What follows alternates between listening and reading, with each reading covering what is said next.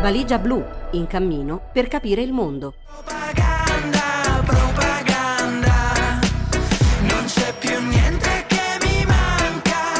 Il 2024 si preannuncia come un anno particolarmente travagliato per la politica italiana, in cui nessun partito leader sembra poter godere di una qualche spinta propulsiva. La conferenza stampa di fine anno di Giorgia Meloni, rimandata a inizio 2024 per problemi di salute della Presidente del Consiglio, ha restituito un'immagine a cui l'opinione pubblica inizia ad abituarsi.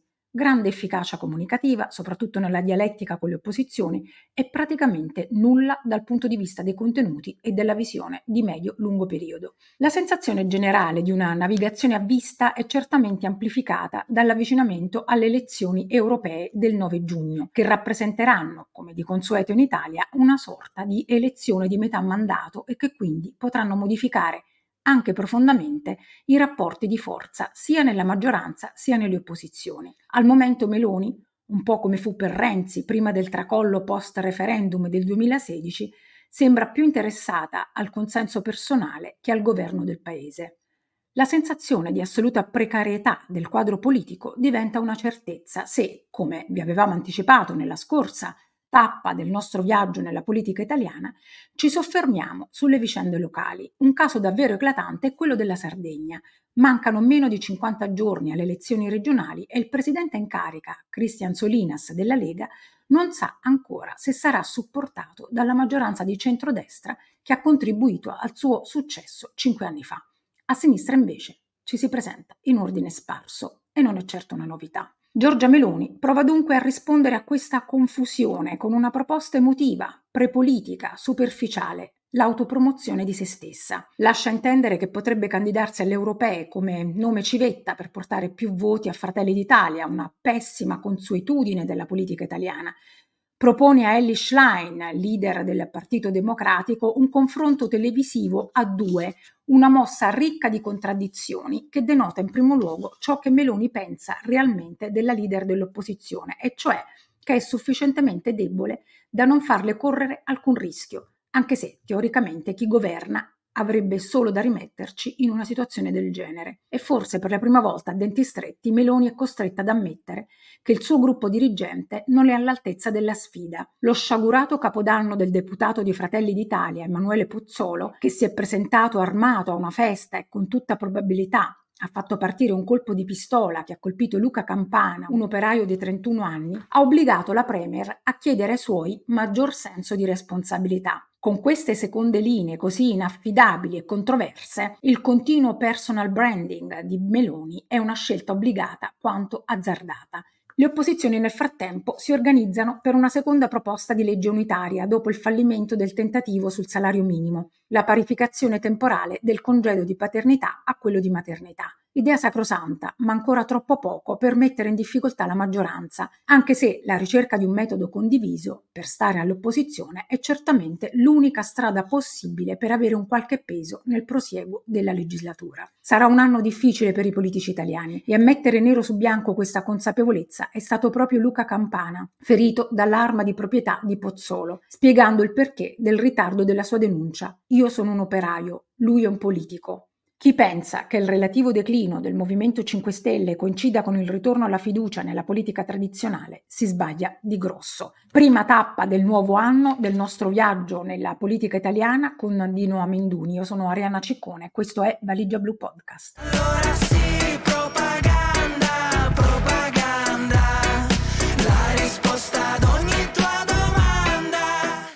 Dino, innanzitutto buon anno. Ciao Arianna, buon anno a te, buon anno a chi ci ascolta. Eh, dunque Dino, il 2024 della politica italiana è iniziato, possiamo dire, proprio col botto, eh, appunto quello dell'arma della- di un deputato di Fratelli d'Italia, Pozzolo, ma anche in senso figurato, con le tre ore di conferenza stampa di Giorgia Meloni. Da dove iniziamo? Inizierei da mm, Giorgia Meloni perché nella sua conferenza stampa ha anche parlato di questo fatto di cronaca abbastanza incredibile che è successo. Partiamo dalla fine, da una valutazione della conferenza stampa in termini comunicativi. Giorgia Meloni è stata efficace, ma ci sono tanti mm, elementi che dobbiamo analizzare più nello specifico per capire quali sono stati i punti di debolezza e cosa possiamo dedurre dal comportamento, dalle risposte che Giorgia Meloni ha dato in conferenza stampa. Prima di tutto è stata efficace a livello comunicativo, ma ha mostrato tutti quanti i limiti dal punto di vista politico in termini di visione, in termini di prospettiva a medio-lungo termine. Le uniche risposte davvero relative alla policy, cioè a come si vuole costruire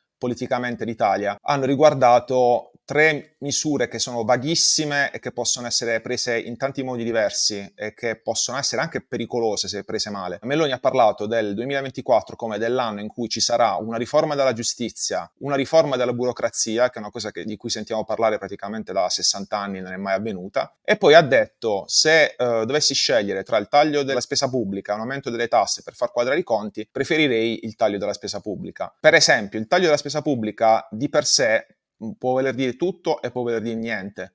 Se i tagli sono lineari, per esempio, sono pericolosi.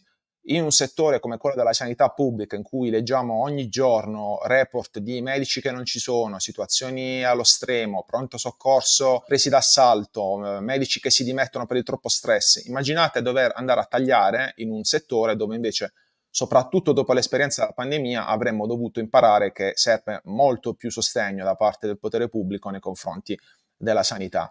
E, e, non è entrata nello specifico di nessuno dei tre punti, quindi vuol dire che in questo momento Giorgia Meloni e il suo governo stanno navigando a vista ed è una navigazione a vista che secondo me fa il paio con un'altra Giorgia Meloni che abbiamo visto ieri durante la conferenza stampa, e cioè la Giorgia Meloni invece molto più concentrata e molto più sul pezzo su due aspetti, sul posizionamento suo politico e sul comportamento nei confronti delle opposizioni. Eh, la dialettica nei confronti delle opposizioni è quello che a Giorgia Meloni riesce meglio, riesce sempre a rintuzzare gli attacchi, spesso utilizzando toni quasi vendicativi o comunque vittimistici e continuando costantemente a evocare chi c'era prima, cosa non ha fatto prima. Questa ovviamente è una tara di cui abbiamo parlato già dal primo podcast, la tara del fatto che gran parte di chi compone l'opposizione ha avuto responsabilità di governo e quindi per Giorgia Meloni è semplice dire voi non avete fatto questo, voi non avete fatto quell'altro, voi vi siete comportati in un certo modo. Per esempio la risposta sulla RAI che oggettivamente è schierata a destra molto più di quanto in passato sia stata schierata con i governi in carica,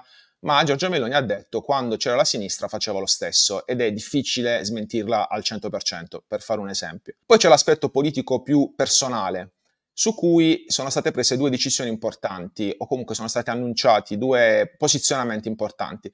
Il primo riguarda la scelta solamente all'USA, poi andremo a vedere se sarà vera, di candidarsi all'europeo in prima persona. Questo è un comportamento che io trovo eh, riprovevole nella politica italiana, ma c'è da dire che è un'abitudine quello di eh, candidare se stessi in cariche in cui non sarai mai eletto e ovviamente Giorgio Meloni non si dimetterà da Presidente del Consiglio per diventare parlamentare europea, ma questa scelta di eh, autoindicarsi come leader di una lista elettorale per poi non essere eletta è un'abitudine che l'Italia ha da decine di anni, eh, sia a destra che a sinistra, e quindi non vediamo nulla di nuovo. C'è comunque un inganno nei confronti degli elettori che pensano di votare Meloni ma in realtà non stanno votando Meloni perché Meloni poi non sarà eletta e scatterà quello dopo. Non solo, questa scelta è stata in qualche modo anche suggerita a uh, Salvini e Tajani, quindi agli altri due leader di maggioranza. Questo perché? Perché ovviamente mettendo tutti e tre i nomi sulla tessera elettorale, tre nomi civetta,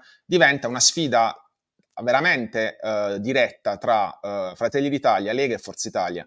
È un successo elettorale di Fratelli d'Italia che è prevedibile, almeno stando ai sondaggi, la porterebbe a una condizione di maggiore forza contrattuale nei confronti di Lega e Forza Italia dopo le europee, quindi eventualmente rimpasti, eventualmente posizioni di potere maggiormente eh, consolidate. E in più c'è il secondo aspetto che è legato appunto al confronto con Elish Line di cui parleremo magari più avanti. Quindi, sintetizzando, una Meloni che non ha le idee chiare su come governare questo paese, che ha le idee molto chiare su quello che vuole fare per sé e quindi provare a gestire il consenso in termini sempre più personalistici e sicuramente il caso uh, Pozzolo non l'aiuta eh, o comunque la induce a centralizzare su di sé la comunicazione perché si sta rendendo conto che le seconde linee di Fratelli Italia non tengono, non tengono proprio dal punto di vista né politico né mediatico. Infatti Meloni per la prima volta, forse da quando è Presidente del Consiglio, ha fatto capire di non avere più grande fiducia nelle seconde linee, ha chiesto loro di avere più responsabilità quindi come per dire non siete in grado di starmi dietro, e questa comunque è una novità, vuol dire che comunque sta accusando il colpo di tutti questi problemi che i suoi fedelissimi parlamentari stanno portando ed ha invece le idee molto chiare dal punto di vista delle questioni più elettorali. È stata una conferenza stampa elettorale più che la conferenza stampa di una Presidente del Consiglio ed è stata una conferenza stampa da leader di partito molto più che da, da statista. Sulla conferenza stampa vorrei citare l'articolo di Mattia Marassi su Valigia Blu che analizza nel dettaglio quello che ha dichiarato la Presidente Meloni smontandola pezzo per pezzo. Tra l'altro il titolo è abbastanza esplicativo, la conferenza stampa di Giorgia Meloni, Meloni di governo e di vittimismo. Su Pozzolo però ti volevo chiedere questo, cioè che ci vuole a sospenderlo, che ci vuole a dire o a buttarlo fuori dal partito un personaggio del genere? Cioè qui io eh, vedo una grande difficoltà di Meloni ad agire eh, come dovrebbe un leader di, una, di un partito una democrazia decente occidentale. La questione della sospensione, dell'autosospensione è una uh, distorsione, un altro effetto distorsivo del dibattito pubblico in Italia, esattamente come è distorsivo l'effetto dei nomi civetta sulle liste delle europee. Il fatto che Pozzolo venga sospeso, autosospeso, uh, deferito ai probibili di Fratelli d'Italia è un problema interno al partito, ma non è una questione di rilevanza pubblica o parlamentare le cose di rilevanza pubblica e parlamentare sono che, anche se Pozzolo sarà sospeso, resta un parlamentare della Repubblica che ha chiesto l'immunità parlamentare quando in realtà andava semplicemente espulso dal partito e si doveva chiedere a Pozzolo di dimettersi da parlamentare e rinunciare all'immunità parlamentare.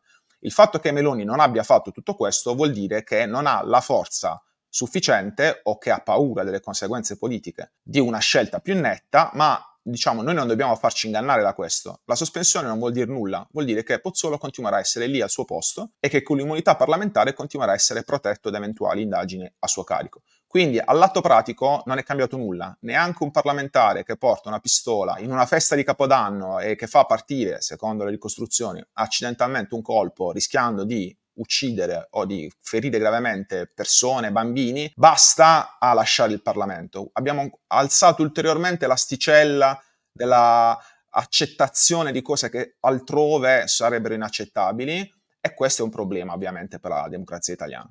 Io la chiamerei, la definirei questa la deriva Trump, cioè si superano continuamente dei confini, dei limiti eh, si normalizza quello che non dovrebbe assolutamente essere accettabile in una democrazia. Meloni ha proposto un confronto televisivo a due con la leader dell'opposizione, Ellie Schlein. È una cosa un po' insolita, cioè normalmente avviene il contrario, è l'opposizione che chiede il confronto alla maggioranza. Che ne pensi tu di, di questa mossa di Meloni? Allora, Uh, secondo me questa mossa ci dice due cose interessanti. La prima è che ci dice quello che veramente Giorgia Meloni pensa di Ellie Schlein, e cioè pensa che sia una leader così debole da non metterla in imbarazzo durante un confronto televisivo, anche se, essendo Meloni in posizione di governo e Schlein in posizione di opposizione, è chiaramente è più facile mh, gestire un confronto dall'opposizione che dal governo. Evidentemente Meloni è così convinta che Schlein non la metterà in difficoltà durante un confronto televisivo e che anzi ne trarrà giovamento da sfidarla apertamente.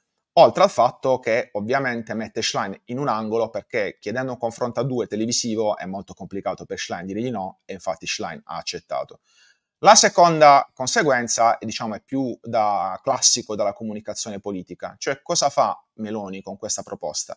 Sostanzialmente tende a elevare a livello mediatico se stessa ed Eli Schlein si sceglie l'avversario, l'avversaria in questo caso, e ovviamente con questo obiettivo tende a cercare di far sparire tutti gli altri. In primo luogo a far sparire Tajani e Salvini in vista delle elezioni europee, secondo il ragionamento che facevamo prima, ma anche a far sparire Conte, che su alcune questioni è più incisivo del PD, soprattutto sui temi legati alla povertà, al salario minimo. Conte è più eh, aggressivo del PD, non c'è niente da fare e in secondo luogo eh, mette in difficoltà anche i vari Renzi, Calenda, che comunque sono voci che quotidianamente a volte la mettono in difficoltà, a volte fanno l'occhiolino, ma sicuramente puntano a eh, prosciugare la parte più centrista della sua maggioranza e quindi se riesce a tenere come percentuali complessive Fratelli d'Italia più Lega più Forza Italia una percentuale simile a quella delle politiche, tanto meglio per lei e per il suo governo, quindi lei sostanzialmente si decide l'avversario che ritiene debole, pensa di poterla gestire eh, serenamente durante il confronto e pensa di non essere messa in difficoltà. È un azzardo, perché chiaramente essere l'opposizione ti permette una uh, maggiore libertà di manovra. Schlein ha l'occasione, preparandosi molto bene, di mettere in difficoltà Meloni, che evidentemente ha un punto debole, cioè il fatto che se provocata reagisce male, quindi se fossi un consulente di Schlein direi provocala, mettila in difficoltà perché può reagire in modo non, non da statista, mettiamola così, ma sicuramente ci dice che la strategia di Meloni è scegliersi un avversario convinta che quell'avversario sia debole. E quindi è un, comunque un giudizio di valore non lusinghiero nei confronti di Schlein. Tutti quelli che in queste ore hanno detto è un regalo a Schlein, secondo me hanno sbagliato completamente l'analisi. È Schlein oggi che ha più da perdere rispetto a Meloni. Ne riparleremo poi dopo il confronto. In tutto questo cosa fa l'opposizione? Allora, l'opposizione ha riprovato, sta riprovando una cosa che dal punto di vista metodologico è molto corretta, cioè provare a uh, firmare iniziative di leggi comuni. Per opposizione intendo tutte le opposizioni, quindi Movimento 5 Stelle, PD, Alleanza Verdi Sinistra, Azione, Italia Viva una volta sì, una volta no, ma in ogni caso più o meno tutte le opposizioni sono compatte. Il primo tentativo non è andato a buon fine, ma non per colpa delle opposizioni, ma perché la maggioranza è scappata dal dibattito, parliamo del salario minimo. Il secondo tentativo è altrettanto sacrosanto dal, dal, punto di vista politico, ma come per il salario minimo, forse anche più rispetto al salario minimo, non è che cambierà la storia dell'Italia, ma è giusto farlo.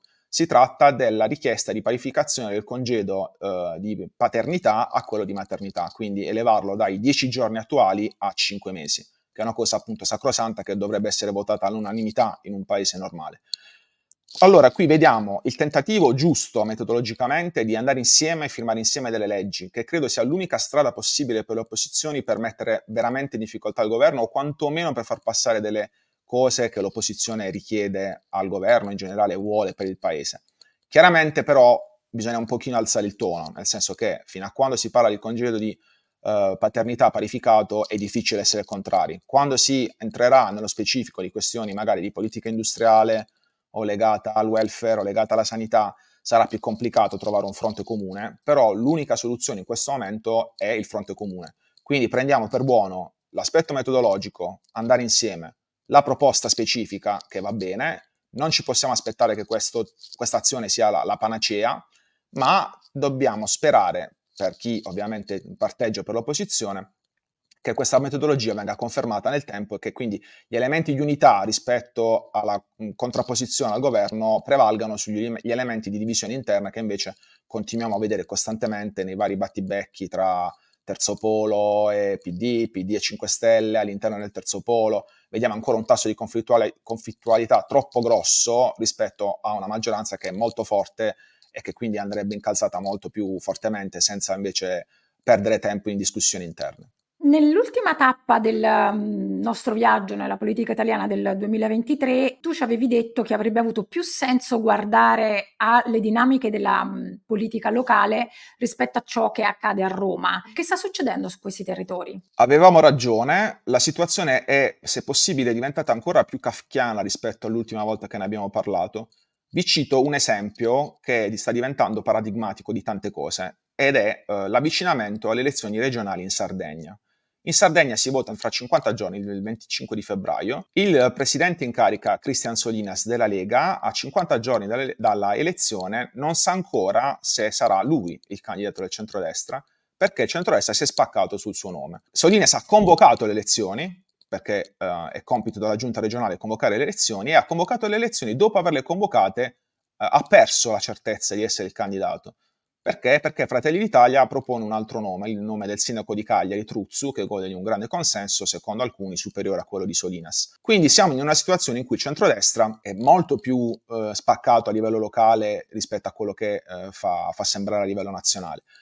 Ovviamente la sinistra non si fa mancare nulla ed è spaccata a sua volta in due, con eh, Todd appoggiata dal PD 5 Stelle e altre liste, Soru che era stato in passato candidato del PD che corre con una coalizione in cui all'interno c'è sia rifondazione comunista che azione, che è una cosa che non abbiamo mai visto prima in Italia, con sua figlia che si candida contro, una vicenda veramente incredibile. E la cosa più incredibile è che questa questione, che è una questione regionale, quindi in teoria locale, sta bloccando tutta una serie di altre questioni. Perché? Perché il principio che eh, vorrebbe la Lega e che vuole anche Forza Italia è che siano confermati i governatori uscenti di alcune regioni governate dalla centrodestra, che sono Sardegna, Basilicata, Umbria e Piemonte, quindi il principio della continuità, mentre eh, Fratelli d'Italia dice non abbiamo il controllo di nessuna di queste quattro regioni, abbiamo una forza politica maggiore, vogliamo dei nomi. Quindi praticamente la Basilicata, in cui non si sa la data delle elezioni ma si voterà tra marzo e aprile, il Piemonte in cui si voterà a giugno e l'Umbria in cui si voterà, se, non ricordo male, in autunno, sono tutte appese alla Sardegna. Fino a quando non si sblocca la situazione della Sardegna, non si sblocca il metodo e quindi ci sono delle regioni in cui non si sa chi sono i candidati, non si sa quando si va a votare, non si sanno le coalizioni, non si sa se andranno spaccati o uniti ed è una situazione in cui paradossalmente la Sardegna in questo momento è più importante di Roma per determinare alcune dinamiche politiche. In Basilicata il PD e 5 Stelle non si stanno mettendo d'accordo per il momento, mentre in Piemonte pare di sì. In Umbria Donatella Tisei sembrava inossidabile fino a tre mesi fa, ma adesso è finita dentro questo calderone delle, delle tessere eh, da sistemare con i vari sistemi di potere, quindi il Cencelli, quindi un candidato della Lega, un candidato di, di Forza Italia, due di Fratelli d'Italia e così via. In mezzo ci saranno le europee che potrebbero modificare i rapporti di forza, soprattutto se per esempio Salvini non dovesse superare il 10%, per lui sarebbe molto complicato tenere eh, in mano la Lega. A questo si aggiunge un altro elemento, cioè il eh, eh, recente re-innamoramento di Salvini per la legge sul terzo mandato per i presidenti di regione, che Salvini sta strumentalmente utilizzando perché ha il terrore che Zaia, se è lasciato libero, quindi se non si può ricandidare in Veneto, diventerà lui l'erede di uh, Salvini stesso. E quindi improvvisamente Salvini ama adesso il terzo mandato per i presidenti di regione perché ha paura ovviamente per la sua poltrona come segretario della Lega. Tutto questo ci dice appunto che in questo momento eh, vediamo una pace, una finta a Roma. Ricordiamoci che il governo Meloni ha utilizzato lo strumento della, delle mozioni di fiducia con un'intensità maggiore rispetto ai governi precedenti, pur avendo una maggioranza parlamentare autonoma, ma evidentemente blinda tutto perché ha paura di tutto. Vediamo per esempio come nella legge di bilancio non c'è stata alcuna discussione praticamente perché Uh, gli emendamenti sono stati fatti solamente dal governo, le opposizioni non hanno potuto parlare praticamente. Quindi vediamo una situazione che a livello locale probabilmente ci può permettere di capire più che a livello nazionale qual è il, la situazione, qual è il termometro all'interno della maggioranza. Aggiungo un elemento rispetto alla conferenza stampa che non ho citato prima, che è molto importante, che è un problema che Giorgia Meloni avrà di qui a poco. Giorgia Meloni ha detto di non essere compatibile con Alternative for Deutschland quindi col partito di estrema destra tedesco. Alternative for Deutschland è alleato di Salvini a livello europeo. Uh, Meloni è molto stretta a Ursula von der Leyen, che è l'attuale presidente della Commissione europea. Uh, hanno fatto molte iniziative insieme, soprattutto sull'immigrazione. In qualche modo, facendo una somma uh, di queste dichiarazioni, Meloni sta dicendo che il famoso fronte di estrema destra non è forse la sua opzione preferita. Anche perché ha preso le distanze anche da Le Pen. Esatto. Anche qui invece alleata con, con Salvini. Stiamo parlando della Francia, è sempre per le europee. Sì, questo famoso blocco destra-destra che nelle intenzioni di Salvini dovrebbe sostituire l'attuale governo von der Leyen, con governo di larghe intese, quindi in cui ci sono esponenti di vari partiti, se stiamo alle parole della Meloni non si farà mai, perché Meloni in questo momento non ha interesse ad allearsi con FD e con Marine Le Pen, mentre non vuole strappare con Ursula von der Leyen. Qui probabilmente si giocherà il tema principale dell'europea, almeno a destra, e cioè quanto Giorgio Meloni stia diventando, stia provando a diventare centrista o a rivendersi come centrista. E su questo punto aggiungo un elemento che ha sicuramente una storia minore, ma che ci fa capire quanto anche questo posizionamento di Giorgio Meloni continui ad essere un'illusione ottica. Qualche giorno fa Gianluigi Paragone, ha annunciato di voler chiudere il suo partito, che si chiama Italexit, o comunque di dimettersi da quell'incarico. Qual è stata la motivazione di questa decisione? Ha detto, il governo Meloni ha detto no al MES e allora la mia ragione di esistere non c'è più. Quindi sostanzialmente Paragone ci ha ricordato che il governo Meloni è così di destra che non serve una formazione ancora più di destra, perché il campo della destra è già perfettamente coperto. Quindi Meloni è in difficoltà perché vuole essere contemporaneamente di destra, di centro, uh, pro von der Leyen, ma anche pro Visegrad, come si diceva un tempo, e lì da qualche parte la contraddizione verrà fuori e Salvini punterà tutto su quello. Per cui Giorgia Meloni sta facendo l'unica cosa che può fare, cioè fare personal branding, citando anche un po' la continua vol- volontà di punzecchiare Chiara Ferragni, ma è un azzardo molto elevato, sia perché le seconde linee del partito non tengono, sia perché il posizionamento politico in Europa è in profonda contraddizione con quello dei suoi alleati in Italia. E per quanto Salvini e Tajani continuino a dire si può essere di famiglie diverse in Europa, ma si può essere uniti in Italia, siccome ci stiamo avvicinando alle elezioni europee, i nodi verranno al pettine e scopriremo a breve in che forma, in che modo verranno al pettine. Bene Dino, grazie per questa tappa, la prima tappa, ricordiamolo, del 2024 del nostro viaggio nella politica italiana. Grazie Dino Amenduni, grazie Elisa Amiraldi e Vudio per la regia. Alla prossima con Valigia Blu Podcast. Valigia Blu, in cammino per capire il mondo.